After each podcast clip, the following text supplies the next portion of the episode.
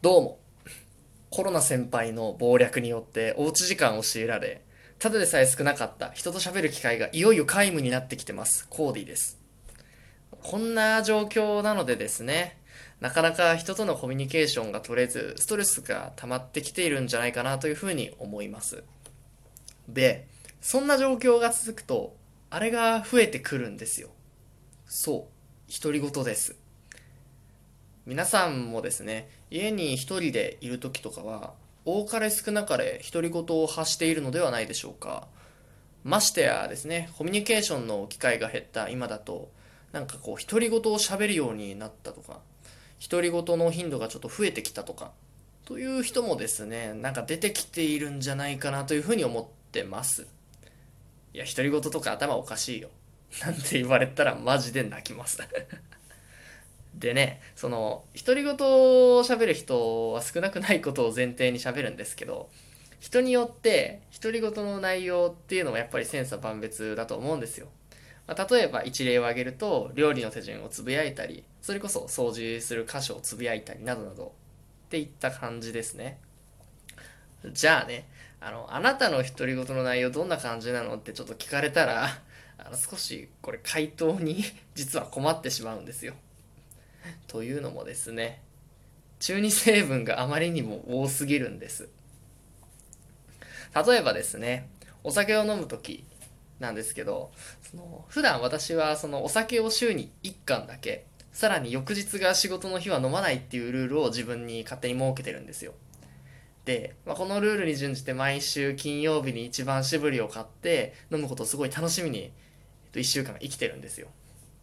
で、近所のスーパーで一番搾りを買って、お家に帰って、ご飯作って、ちょっとおつまみ持ってきて、で、準備完了っていうところで、私はですね、あの、空に向かって、なんかこんな独り言を発してるんですよ。俺は週に一度、金曜日にだけ酒を飲むという縛りを自らに課すことで、お酒の美味しさをそう激増させるという術式を使う。いや、一体そこに誰がおんねんみたいな。でね、そこから一番搾りのプルタブに手をかけて、開けると同時に叫ぶんですよ。領域展開いや、何言ってるのかちょっとわかんないですね。ちょっと何言ってるかわかんないです。みたいな人はですね、現在週刊少年ジャンプ連載中の呪術廻戦という漫画を読んでください。いや、面白いんで、はい。と、まあそんな感じでですね、非公式のなんかいらん宣伝を挟んじゃったんですけど、これ今の僕のですね 2例を聞いて、2パターンの例を聞いて、うわ、共感性周知って感じで、なんか人によってちょっとゾワゾワっ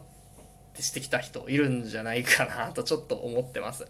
あの、僕自身もですね、ちょっと喋って、あの、ゾワゾワってしてます。若干顔が真っ赤です、今。でもね、やっぱりその、思い返すとっていうか、その、本当にこれをやっちゃってるんですよっていう。とまあそんな感じで、ちょっと若干自分にドン引きしながらも、思春期頃から今に至るまで、多分その、媒体が時によって変わってるだけで、あの、今いいみたいなことをずっとやってるんですよ、僕多分。マジで成長してない。まるで成長していないってね、安西先生に怒られちゃいますね、みたいな。で、少し前ですね、まあ、数ヶ月前か、とかだと、あの、料理してる時に豆腐を切るじゃないですか。その時に、水の呼吸、一の型、水面切りみたいな感じで、なんか豆腐切るだけの作業にね、すごい迫真の演技をしていたみたいな 時期もありました。もうすごく無残。鬼物寺無残。まあそんな感じでですね、まあ、今、私、その22歳なんですよ。まあね、こんな感じ、22歳なんですけど、この病は一体いつ治るのかと。私自身ですね、こんな感じなことをやるのはもう15、16で終わって、それ以降は、まあ今みたいなことやってないだろうと勝手に思ってたんですよ。ところがね、現実はどうでしょうか。もうこのありさまですよ、もう。まあそんな感じでですね、今みたいなのが、いつか多分治ってほしいなと思いつつも、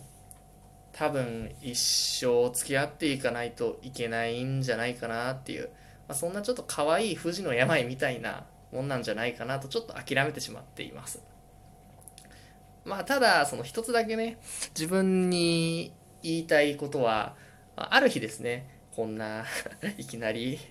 ビールのプルタブに 手を当てて領域展開とか言い出したりね。勝手にあの水の呼吸使い出したりするようなやつですよね。そんな自分を思い返して痛いやつだなって鼻で笑って一周しちゃうようなそんな冷たくて余裕のない人間にだけはなりたくないなっていうことですね。正直僕個人その人間は程よくですね中二成分が残ってた方が可愛げがあっていいんじゃないかなと思ってます。はい。とまあそんな感じでした。まあということで今日はですねこんな感じで終わりたいと思います。それではまた次回